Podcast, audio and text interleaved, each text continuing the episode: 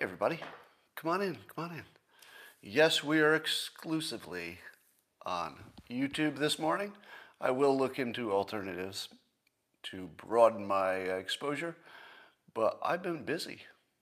I, I got I got two or three jobs going on here at any given day, so I'll get to it. But for the moment, YouTube it is, and thank you for uh, joining me. But if you'd like to make this extra good, and I think you would, all you need is a cup or mug or a glass, a tankard, chalice, or stein, a canteen, jug, a flask, a vessel of any kind. Fill it with your favorite liquid. No, not Coca Cola. no, no. Before this week, yeah, Coca Cola could have been a favorite liquid, but not now. Look at the news. All right, join me now for the unparalleled pleasure, the dopamine hit of the day, the thing that makes everything better. It's a simultaneous sip, and it's happening right now. Go.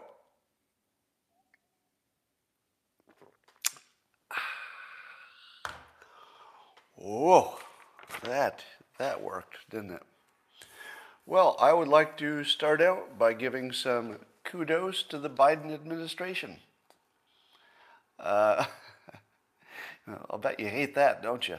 You know, the trouble with uh, giving presidents credit or blame for anything is that things always slop over, right? So you never really know did was this something that started during the Trump administration and then just slopped over into the Biden administration? So the news is that the FDA just uh, authorized the first COVID 19 tests for repeated frequent use at home. In other words, cheap, rapid tests at home, no prescription. Now, how big a deal is that? Well, the initial ones will be a little too expensive, so you know you're going to need rich people to to buy them to show a demand. But I'm pretty sure that the uh, the market is going to get saturated and the price will come down. So I wouldn't be surprised if it comes down from I think it's eight dollars a test, which is too expensive. But people like me would use it, right? People who have some extra cash. I would definitely use a home test that cost eight dollars. I would maybe wouldn't do it every day, but I could imagine an eight dollar home test. I could see me doing it once a week or something like that, uh, or maybe more. But here's the, the big story here. I don't know if this started during the Trump administration and it just took a long time. You may remember that I've been pushing very hard on the FDA and saying in public a number of times that you had to presume they were corrupt for not having done this sooner. So I'd like to revise my assumption, right? So the assumption was that these rapid home tests were such an obvious thing to be approved.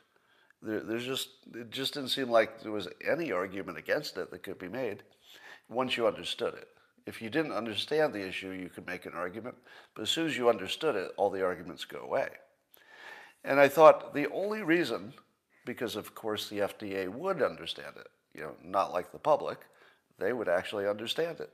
So for them not to approve it, I said, it's, somebody's got to be on the take, there's got to be some corruption, there's no other way to explain it. But now that it is approved, we have to add a second hypothesis. So you have to keep the hypothesis that there might have been some corruption, but I'm going to add to that the hypothesis that maybe the bureaucracy is just the bureaucracy. Because we're all talking about how amazing Project Warp Speed was, right? We, we wouldn't have vaccinations nearly so quickly, except that Trump basically kicked asses and just said, yes, you will do this. No, you will do this no, you will do this until they did it. But I don't think there was a Project Warp Speed for these, you know, rapid tests. It just, for some reason, it didn't make that list. So it could be that it's just the bureaucracy. Maybe it just takes a year to do something that take, should take a day, because this should have taken a day, but it took a year. Well, closer to nine months, I think it took, something like that. Now, Congratulations to Michael Mina. Uh, you've seen me tweet him a number of times. And I would say he was the primary voice in the country for this option to do lots of cheap tests to try to get on top of the virus. Now, um, I can't say enough good things about what Michael Mina did for the country. One of the strange things about this uh, pandemic, strange in a good way, is that you saw a number of people, um, and I like to think I'm one of them, who just said, well, what can I do? Right? I can't do everything, but, but what can I do? So you watched me go through that process in public, right? I said, well, what can I do to help? And I tried to help by doing, you know, largely what I'm doing and calming people down and making sure people understood the, the situation, the risks and the rewards and stuff. So a lot of people just sort of jumped into the breach, just jumped in and said, what can I do? Michael Mina probably would be the superstar among them, in my opinion, because he took personal risk, personal time, lots of effort I mean, he was doing media, he was doing uh, articles, uh, he was doing social media. I mean, he pushed as hard as a, as a private citizen could push anything. And I think he got all the way to Congress and was influencing directly. So if I had to guess, and it's hard to tell, but I think Michael Mina made the difference. I think, uh, I think he made the difference. And I am uh, proud to say that I helped uh, boost him in my small social media way, as well as lots of other people. And I feel like this is, to some extent, this is a victory of social media as a form of government. I told you before that our form of government has transmogrified into uh, a smart person in the public who wants to put enough energy into it gets to be in charge And in a weird way, Michael Mina was a smart citizen with good intentions, put the work into it. It was almost like he was in charge in, in a practical sense, because I do think he pushed it over the, I think he pushed it over the line.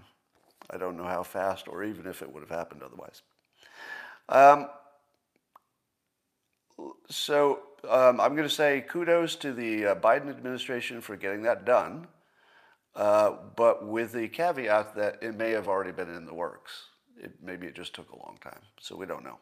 So we don't know how much of that was Trump, how much was Biden, but the person in charge by our system, the person who's in the office gets the credit and also gets the, you know, gets the criticism.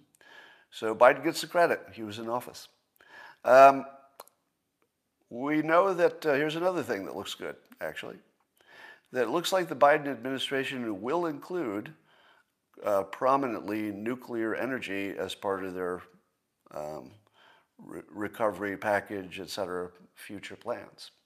So the Biden administration is pro nuclear, it looks like, and may, may make even uh, more noise about it. So again, kudos to the Biden administration for being on the right side of nuclear energy.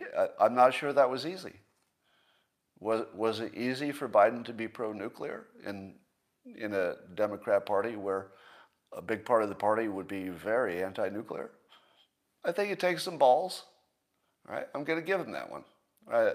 There, there's plenty of criticism for the Biden administration, right?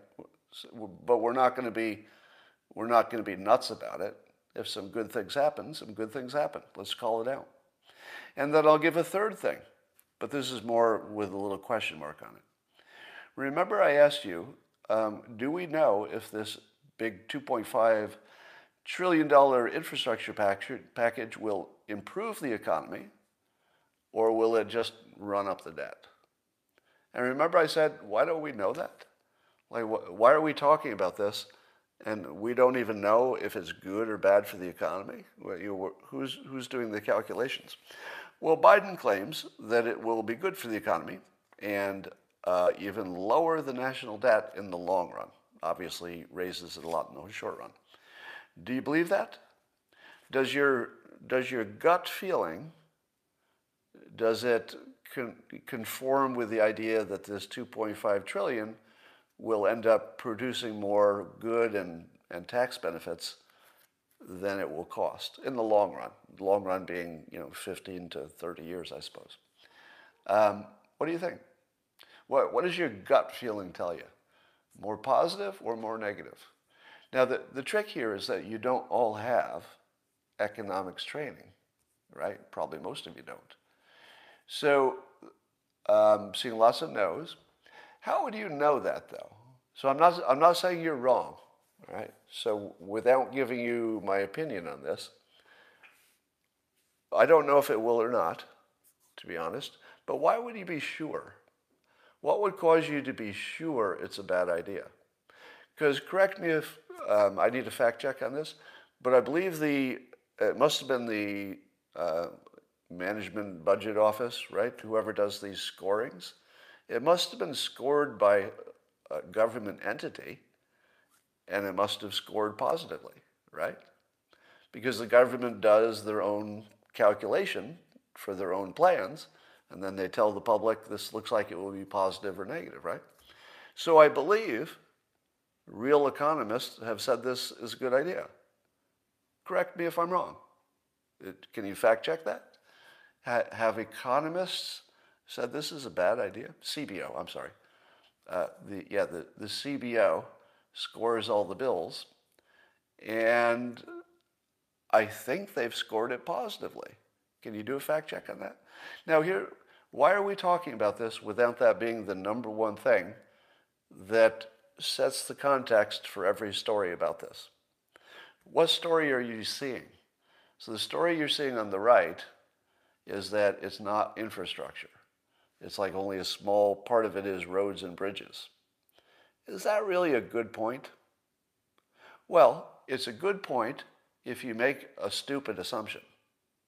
And this stupid assumption would be that the only thing that's good is building roads and bridges. That would be a stupid assumption. It's good, but would there not be other things that are good? Now, I'm with you on the points about if they're using it for racial balancing and stuff.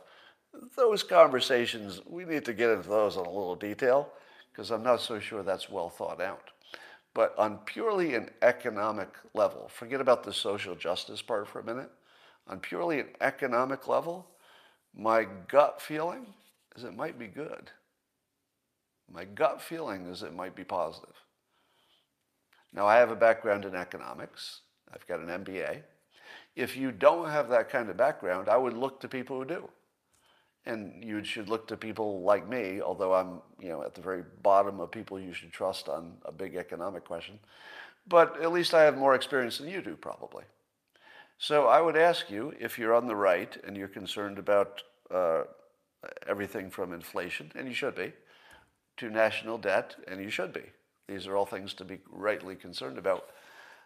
Uh, get some advice from economists, which is not to say the economists are right I'm just saying they might have some perspective that would make you feel more comfortable with this. I have a feeling this is more positive than negative. I just don't know if there's a way to know it, right? And the and the social justice stuff, I don't think you can look at that as economics exactly. All right. So that's all the good news. Here's uh, here's a question I asked yesterday. And have you ever noticed that no matter what point you make on social media, somebody will argue with it. Have you ever noticed that? It's like a universal truth, right? You could make a bad point on Twitter, and of course, people will say, hey, that's a bad point, and they'll point it out. Or you could make a brilliant, perfectly supported point on Twitter, and what will happen? Exactly the same amount of criticism. Because people really just criticize based on what team they're on, right? They're just going to look for something. But every now and then, and I can't say I can even think of another example, but every now and then, somebody will say something that will just stop the conversation. It'll just shut it down. Like people won't even be able to talk about it. And, and I managed to do one of those tweets yesterday. And I want you to look at, if you find the tweet, uh, it wouldn't be hard to find in my Twitter feed. Watch how the critics just disappeared. and, and here's what I did I simply took the rules as they're given to us and applied them. Right? So I'm I'm not somebody who made up some rules. All I did was say, okay, what are the rules of society? Okay, and I'll just apply it to a well known situation. That's it. Now, here's the situation uh, vaccination passports. And here's my, here's my tweet. Yesterday I said, Isn't it racist to require vaccination passports when so many black citizens don't have government IDs?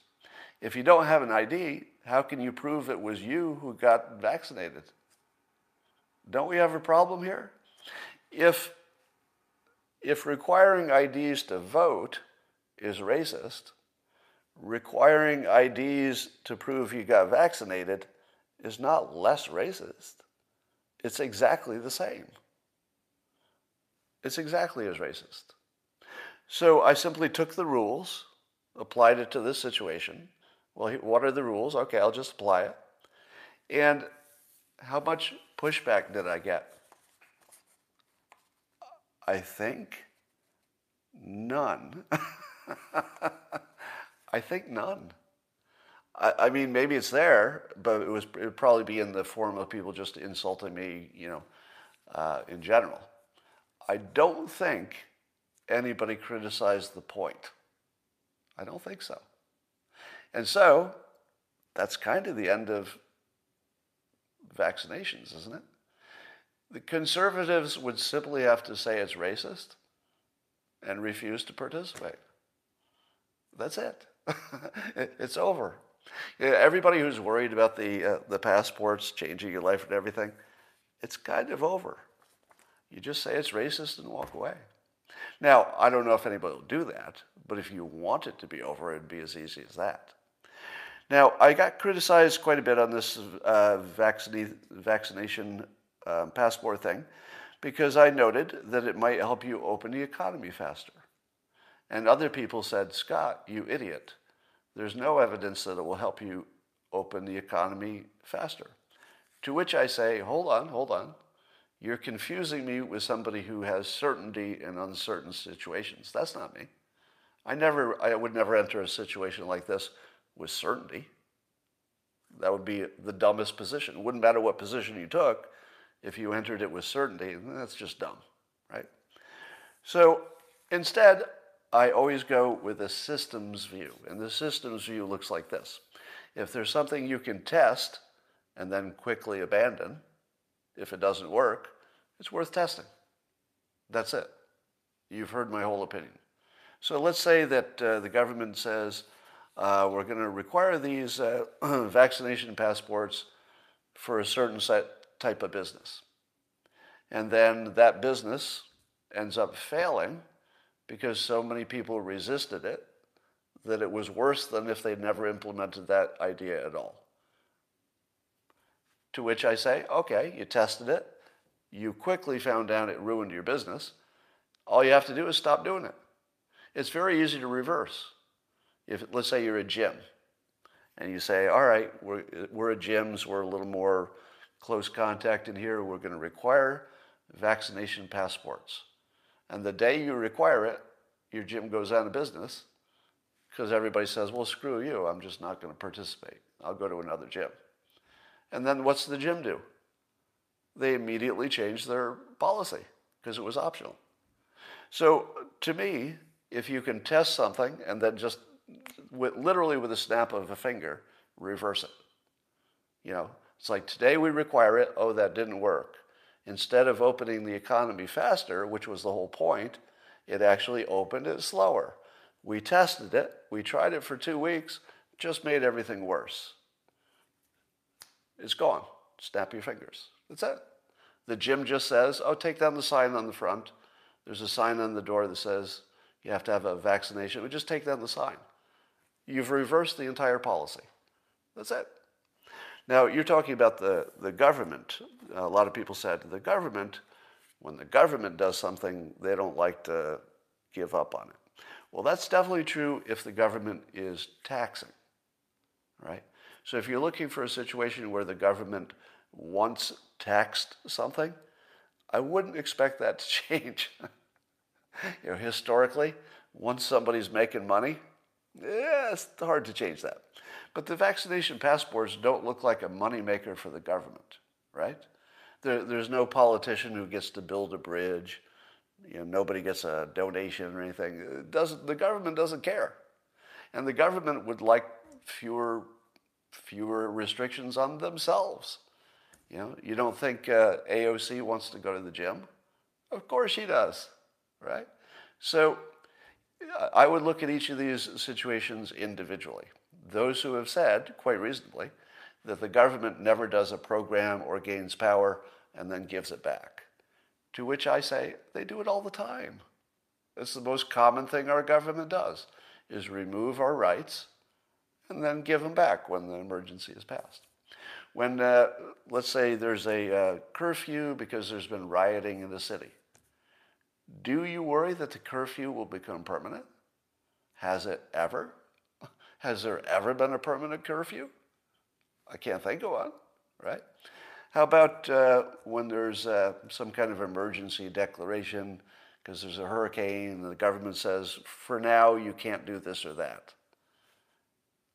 When the, when the emergency is over, don't they remove it? Routinely, right? Now, somebody says the Patriot Act. The Patriot Act has a money element to it, doesn't it?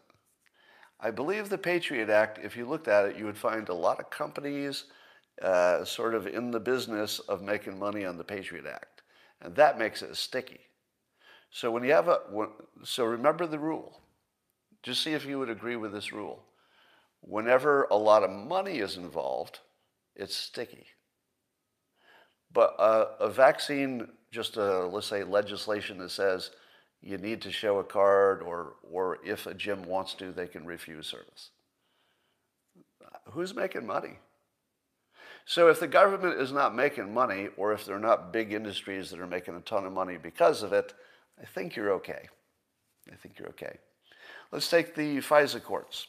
The problem with the FISA courts, uh, and I don't know the full details here, is that we didn't know what the problem was. We suspected there would be. Lots of people said, hey, there's going to be problems. Sure enough, there were. Now, once we discover those problems, we have an opportunity to change them right? So the problem with the FISA, if you look at the FISA thing, what was the problem? A lack of transparency. So here's a second variable to look at to know why each situation is unique. Would the FISA court have ever changed if, if we had not accidentally gotten visibility through this Russia collusion stuff? If you have visibility and nobody's making money in the government or indirectly or directly, you have a good chance of reversing it. If you don't know anything's wrong because you don't have visibility, why would you reverse it? You don't know if anything's wrong. And, and if there's money involved, it's sticky. So here's my thing don't use bad analogies to figure out what will happen. Um, now, also keep in mind that there are some things which both left and right does not like. And vaccination passports is in that category. Uh, what do you think the black public in the United States thinks about vaccination passports? About the same as the conservative public, right? If you put Republicans and black citizens in this country on the same side of an issue, I don't think you have to worry about it. That's as close as you can get to guaranteeing that something's going to go the way you want it to go. You put blacks and Republicans on the same team, it's pretty strong. All right. So there's always a risk, and I think you are uh, completely, I think you're completely reasonable in worrying about things being permanent. That's a reasonable risk. And I don't deny that it's a risk. I just think you have to put it in context a little bit better. Um, so, there's that. I, I, guess we have to talk about this Matt Gaetz story some more. You know, nobody misses Trump more than uh, anybody who gets in the news lately, because you hope that the next story will knock you off the headlines. But this Matt Gaetz thing is just going to sit there until there's some new news, and apparently we're not making any new news lately because Trump isn't in it. So here are the things we know, and there's so much. There's so much like creepy about this story, and I don't mean from you know Matt Gaetz in particular. I mean everything about it is creepy. But there are some interesting questions which have arisen. Number one, it seems that uh, Gaetz is certainly being hurt by association. So there's this guy named Greenberg who has far more uh, specific and damning allegations. So the allegations against this Greenberg guy, who Matt Gaetz does know well enough, he spent some time with him. Um, the Greenberg allegations look really, really bad. No doubt about that. The Gaetz allegations are different. And it also would completely explain why Gaetz would be, uh, let's say, a subject as opposed to a target. Because the evidence we have suggests that Matt Gaetz would have information that would be useful to the Greenberg question. So, uh, and I do understand that some, sometimes, and not, not rarely, somebody who's a subject can become a target if they find out enough. But that doesn't have to go that way. So at the moment, we don't even know if anybody has any bad, you know, verified information about Matt Gaetz. So we in the public don't know that. But that's a little hidden by the fact that they're doing this guilt by association and, you know, maybe this and maybe that and it's alleged this and reported that. And there's so much smoke that you can easily imagine that something specific about Matt Gaetz has been said that's illegal. I don't know that's the case. And here's why I don't know, and it's because there's some things about the law that I find confusing. Um, here, here, well, let me, let me deal with this hula hoop thing first. So there's a story that Matt Gaetz showed somebody a picture of some naked women, and one of them had a hula hoop. Now, that is the most dickish thing I've ever seen CNN report. Imagine you're one of the women who had spent some time with Matt Gaetz, and you heard that he'd shown some pictures of naked women to somebody. And you say to yourself, uh oh, I hope that wasn't me. But at least you can assume maybe it wasn't, which would be at least some comfort. You'd say, well, I'm sure I'm not the only one who allowed him to take a naked picture. So it might have been somebody else. But as soon as CNN throws this hula hoop thing in there, there is somebody in the world who knows that's them. Now, what was the news value of including this, the hula hoop detail? What was the news value of that? I get the news value of the larger story. But when you're talking about this poor woman who not only there's a naked picture of her, so that's bad enough, but they have to mention the frickin' hula hoop so that she can know for sure that somebody was looking at her naked pictures. That is messed up. Right? When you talk about CNN being the enemy of the people, it would be hard to find a better, better example than that. There is no news value to including the hula hoop. None. It just fucks up this woman's life a little bit extra. And she wasn't the one we were mad at, right? She's not the one who got elected. This is fucked up, CNN. Fucked up. You just took a normal citizen and just just ruined her fucking year.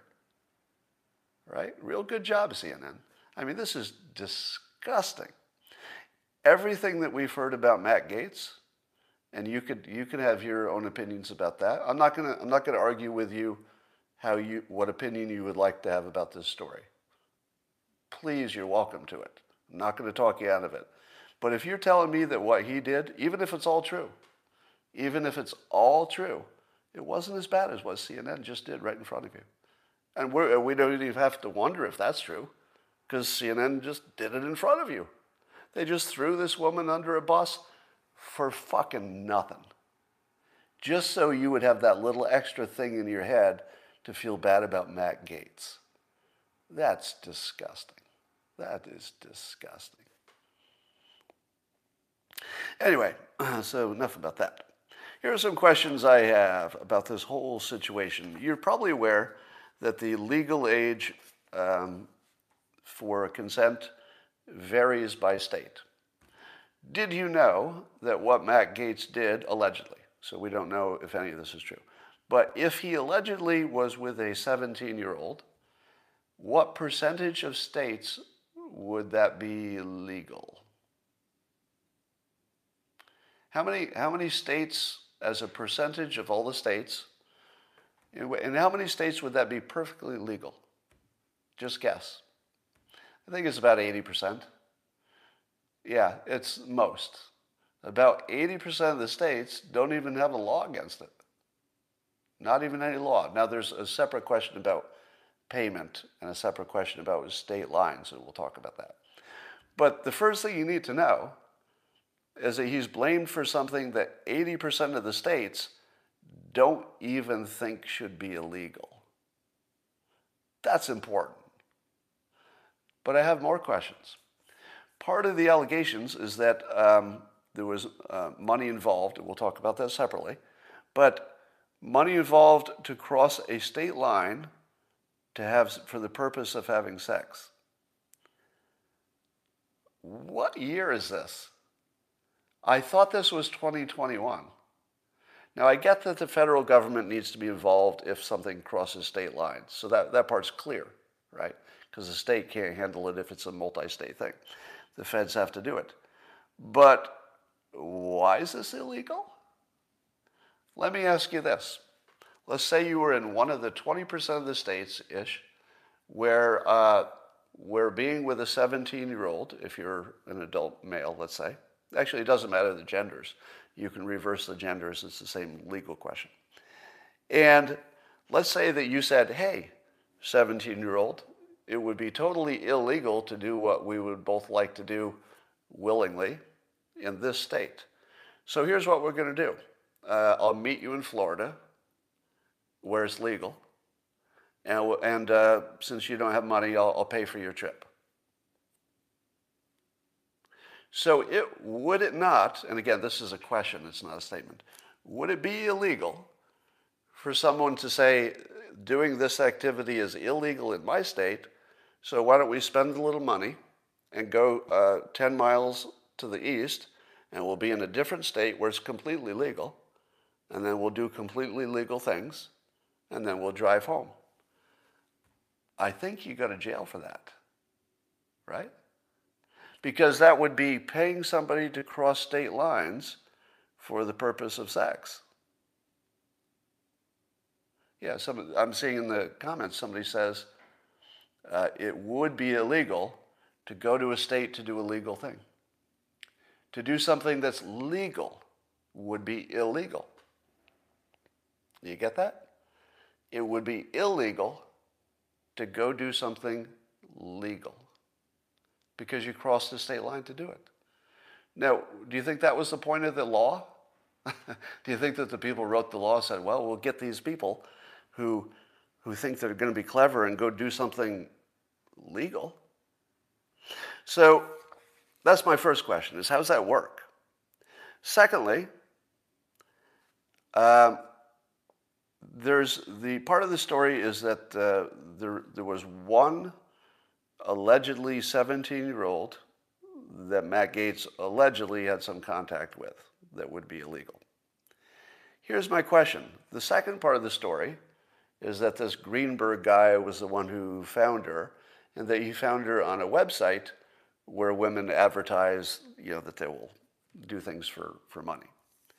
Now, do you think that that website that she was on, where she was originally found, in which the whole point of the website is money for sex. That's the whole point of it.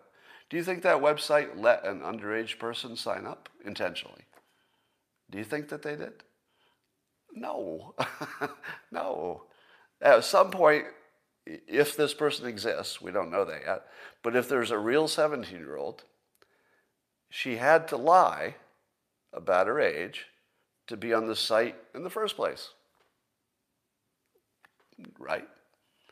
So if she lied about her age to the, to the website, which seems almost guaranteed that that had to happen because they wouldn't let her on otherwise, what would that say about um, both Greenberg and Matt Gaetz? Is it illegal if you don't know? And is it illegal if all the indications are that there's no law broken? Now, I get that, I do understand that uh, ignorance of the law is no excuse, but that's not what this is. This would not be ignorance of the law. This would be ignorance of a fact because somebody lied to you. Somebody lied to him. If that's what happened. We don't know that that's the case.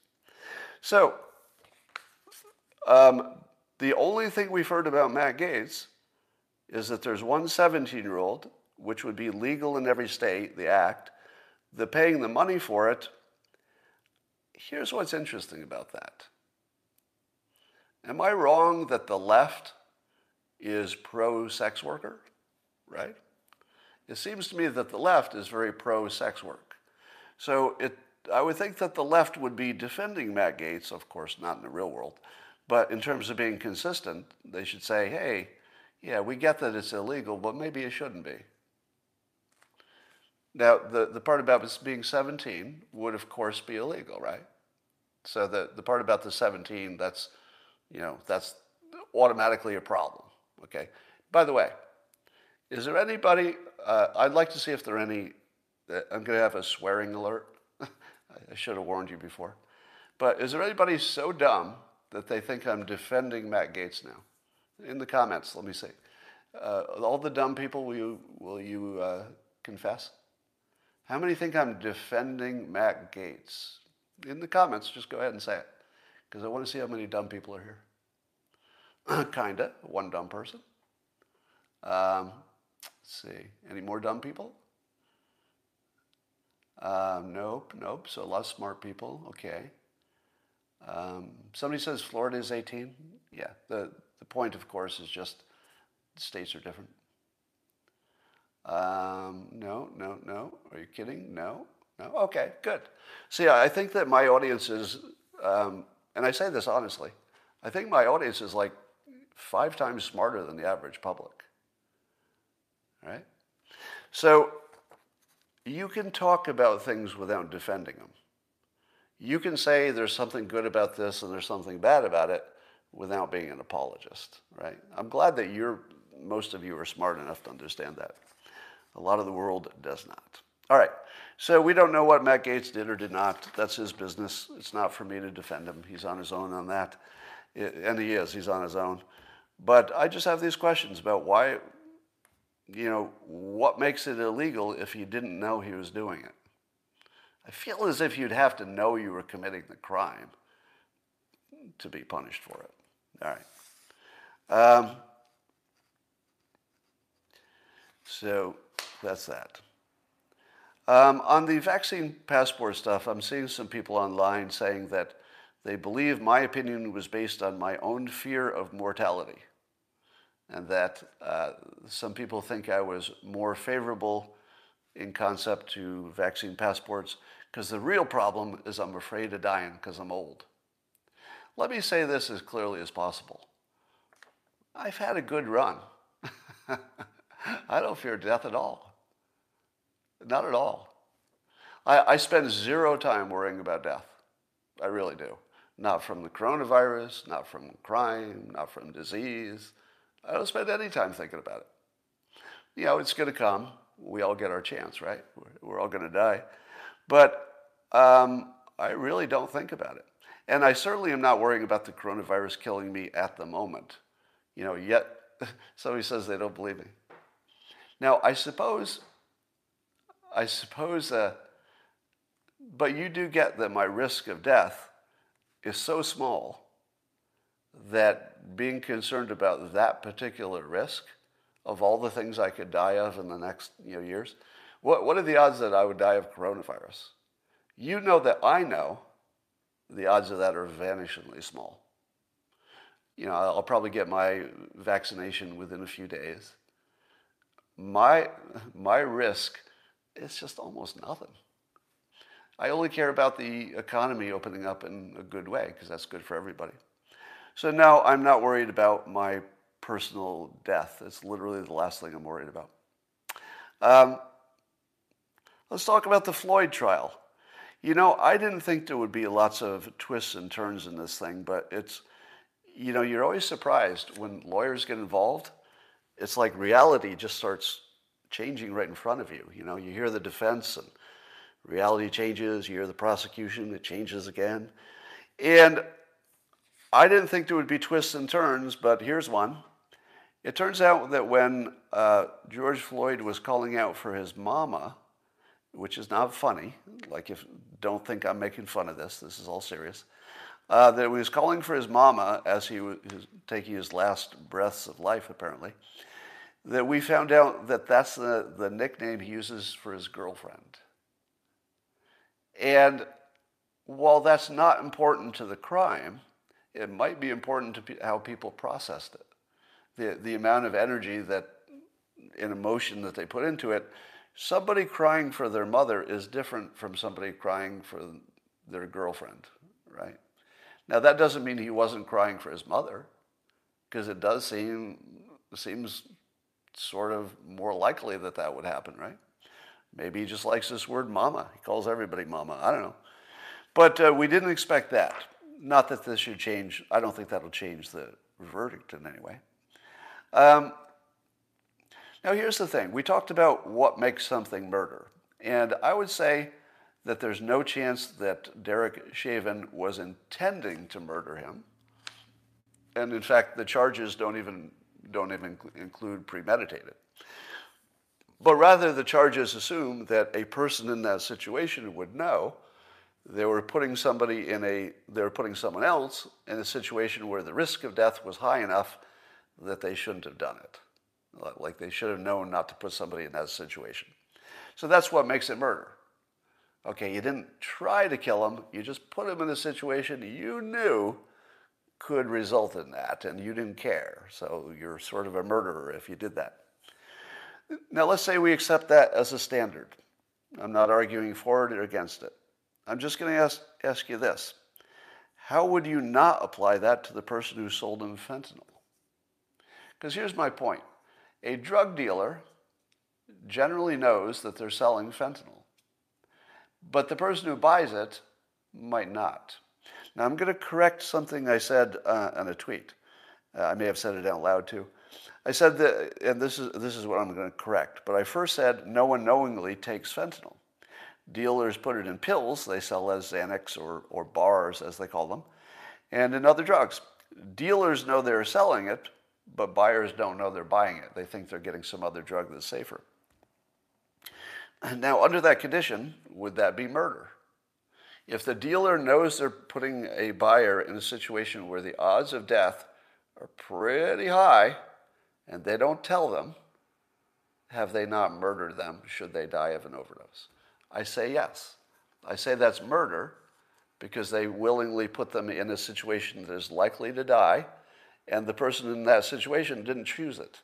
They did not choose to be in the unlikely to die from fentanyl situation. So, why does law enforcement not uh, arrest the dealer under exactly the same terms?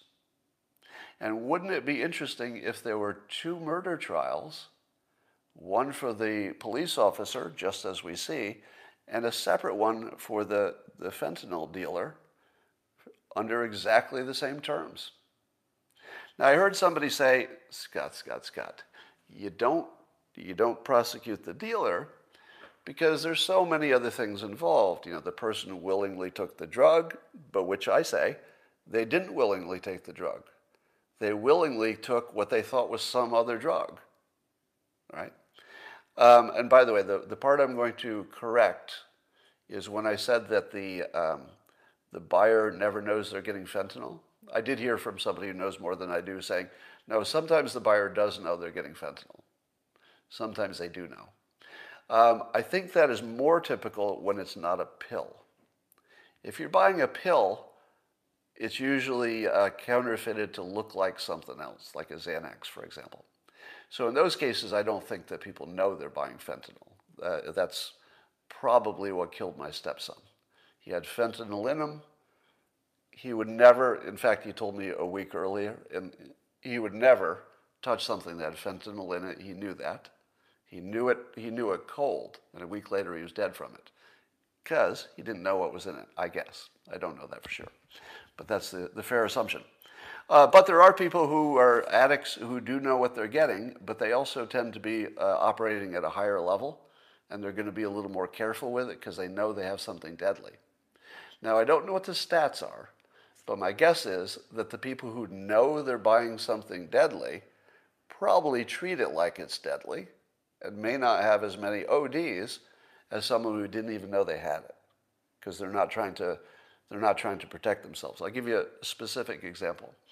Uh, I was told once that um, what kills fentanyl people uh, if they overdose and pass out is their head goes down and they cut off their own air supply without waking up because their head drips, drops down. And so I under, my understanding is if you're an experienced addict and you know you have fentanyl, you make sure that you're sitting in a chair with your head back when you fall asleep. The odds of dying in that position are, are way less. This is what I've been told, and I'm, I'm not 100% confident about this. And that uh, there might be there might be some stats that show that if you know you have fentanyl, you're much less likely to die from it. Don't know that's true, but you know I, I would look for that stat. Anyway, I would say this: um, we don't we don't prosecute the gun manufacturer if somebody buys a gun and shoots somebody because we say those are different things. It's legal to make a gun, it's not legal to shoot somebody, so it's the shooter that matters. In this fentanyl case, the, the fentanyl dealer was the last person in the chain. It's like firing the gun. The fentanyl dealer is more like the person who pulled the trigger because they're the, they're the last person that gave you the bullet, and the bullet being the fentanyl. All right. Um, here's another question that I have. Um, can you, if you're on two knees, let's say one knee is on the ground and one knee is on somebody's neck, can you transfer your weight such that your knee that's on the ground is absorbing most of the weight and your knee that's on the suspect is less? You know, just enough to make sure he doesn't jump up, but you know, far less than would take than it would be to kill him. And I, I was looking at the, the most famous photo of Chauvin on the back of the on, on Floyd. Take a look at all the photos. And I don't know if this will be in the defense, so it's just a question. If you look at the photos, you'll see that uh, Chauvin is not directly upright on his knees. You'll see that he's cheating to one side. He's actually leaning. Now, is the leaning something that would cause the weight to be non distributed in the right way? Does the leaning show that he's putting most of his weight on Floyd, which would be the, the worst thing? Or does the way he leans suggest that maybe he's intentionally, you know, not putting maximum force there? You can't tell exactly. But here's a test I would do if I were the defense. I would take a, uh, a weighing device, um, some kind of a scale that, that you put weight on and it measures. I would, and the scale, let's say the scale is about this tall, about this, about similar to a neck. And I would say, um, client, Derek Chauvin, uh, put one knee on the ground in front of the jury and put one knee on the scale. Now push down on the scale, and you know it would show, you know, 100, 100 pounds of weight or whatever he weighs, half of it. And uh, wouldn't be 100 pounds, right? And, and then they would say, okay, now put most of your weight on the floor and let's see what the, the scale says. And then, then Derek would just you know, do this. You'd, you basically wouldn't be able to tell. And you would see that the scale goes from you know, five pounds of pressure to nothing or whatever. So I feel as if if you're arguing reasonable doubt, Chauvin weighs about, somebody says maybe 150 or so. Yeah, he looks it. I would think that if you're arguing reasonable doubt, you would have to know how much pressure each knee was putting down, and that there's no way to know. If the, uh, if the coroner didn't find any damage to the neck, and visually you can't tell, because remember, the defense has to has to defend against the videos and the and the photos. So people think they're seeing something that they know what they're seeing on the video and the photos. All you have to do is say, "Here's look, look at my client. He's right in front of you. Can you tell what pressure he's putting on the scale just by looking at him?"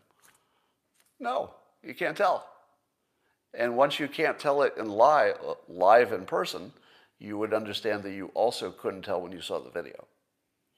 So, if the defense proves that the fentanyl was enough that it could have killed him, I just don't see how anybody's going to get convicted for murder. Might be some other lesser charge, I guess. Um, all right, is there anything else happening?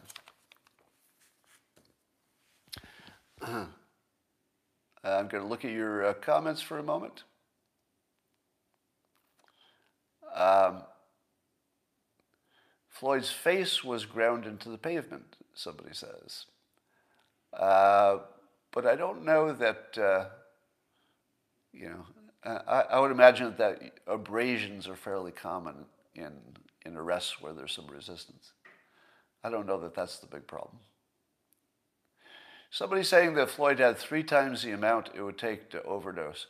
Here's my question. There, there was some suggestion or allegation that uh, Floyd may have taken some pills when he got stopped so that they wouldn't be discovered. That's, that's the assumption. Now, I don't think that's been demonstrated, right? Um, somebody can tell me, has the trial, has the trial presented any evidence that he took any pills when he got stopped? Um, because even if he did, I don't know that they would work that quickly. They, I don't think they would kill him in nine minutes, would they? Even if, even if it was too much fentanyl, would it happen that quickly? All right, I don't know. Um, yeah, the dealer is the real killer. Exactly. I think the dealer should be tried for murder. In fact, I think every fentanyl dealer should be tried for murder. Uh, drug tolerance varies considerably. Yeah, that's fair. Um, he was, yeah, we know he was high before the stop. We just don't know if he added to it during the stop or if the, enough time had gone by that it made any difference. All right, lots of comments today. Um, Okay, that's all I got for now. Um, I will talk to you tomorrow. Um, I added some more um, micro lessons to the locals platform if anybody would like to subscribe there. Uh, yesterday's lesson was how to tell a good story. Now, by the way, what I'm doing on the locals platform is sort of a, uh, in a way, it's a lot of things, but one of the things it is, is a test of how to educate using video as a tool. And I'm trying things while educating my uh, followers in a bunch of micro lessons that are designed to be specifically very useful in your life, right? So, very practical stuff. And uh, I'm going to give you a preview of how that's going.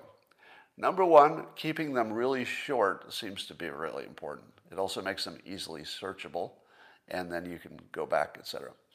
The other thing is um, what online uh, teaching usually gets wrong is they just take a regular teacher and say, okay, do what you were doing before, but just do it in front of a camera.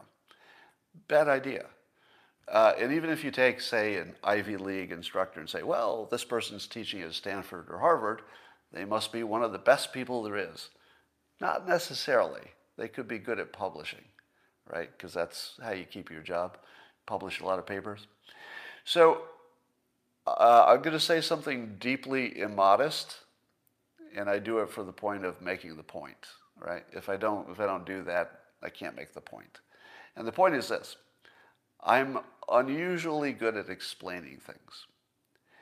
Probably world class, I would guess. And it has a lot to do with the fact that's what I do for my job, right? I simplify to make a comic. I simplify for books. I explain things in public. So I'm kind of a 30 year experienced explainer. People like me are kind of rare, but you only need a few per topic. and you've got all the topics, right? So if you found somebody who is one of the best explainers and put them on video, you're not going to get the same outcome as somebody who just got a good job at a good university being a, an instructor. Big difference. Big difference between the best explainer and somebody who just has a job in that field. It would be like you play basketball and Michael, Michael Jordan played basketball. But you're not really the same, even though you both play basketball. You can't say there's anything in common, right? So the difference, the, the thing that online training has as the greatest long-term potential is that the, the very best explainers eventually will gravitate toward it, but not until there's an economic incentive. And I think these micro lessons will become a standard for education in general. I think that a class will be a series of micro lessons. You know, a 45 minute class will turn into three or four micro lessons plus, you know, some gabbing about them. And then when you go to study, you just look at the two minute clip. Oh, got it. Two minutes, got it. So I think that's where everything's going.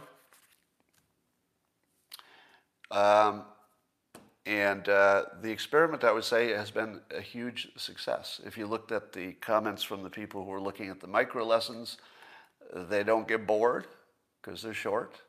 It's on point with something that's useful. And oh, I, I guess here's the takeaway. And uh, I would say the pioneer in this was the TED Talks. How many of you have watched a TED Talk and thought to yourself that the reason you're watching it is just entertainment? Probably quite a few of you, right? But a TED Talk is information. It's, it's uh, education. It's a knowledge transfer. But you go to school, and it's also education and facts and knowledge transfer, and it's deadly boring. What did TED, what did the TED Talks do to change education into entertainment? It's pretty obvious what they did. They kept it short, and they didn't get somebody who's just pretty good at explaining things. They got the best person in the world, ish, for each topic. So when you're watching a TED Talk, you're watching the best explainer for that topic you might ever see. And they keep it in 15 minutes. 15 minutes is too long. you know, 15 minutes did seem short when TED started because we all had longer attention spans. Right? TED is 20 years old, 25 years old. Back then, we, we could watch three hour things. So when they said, hey, it's only going to be 15 minutes, people said, what? How are we going to jam it all in 15 minutes? And then it was easy. They all can do it. Why? Because you're not asking bad explainers to do it. You're asking the best explainers in the world to get it into 15 minutes. They can do it. They could also get it into five. if you watch a TED Talk by 2021 standards, um, it looks sort of like too long. Somebody says 18 minutes. I don't know if it is. I thought it used to be 15. So that's where everything's going. The TED Talk started it. I'm just extending it. It makes a huge difference. And uh, I think that's going to be great for uh, for education in the future. all right, that's all for now. I'll talk to you tomorrow.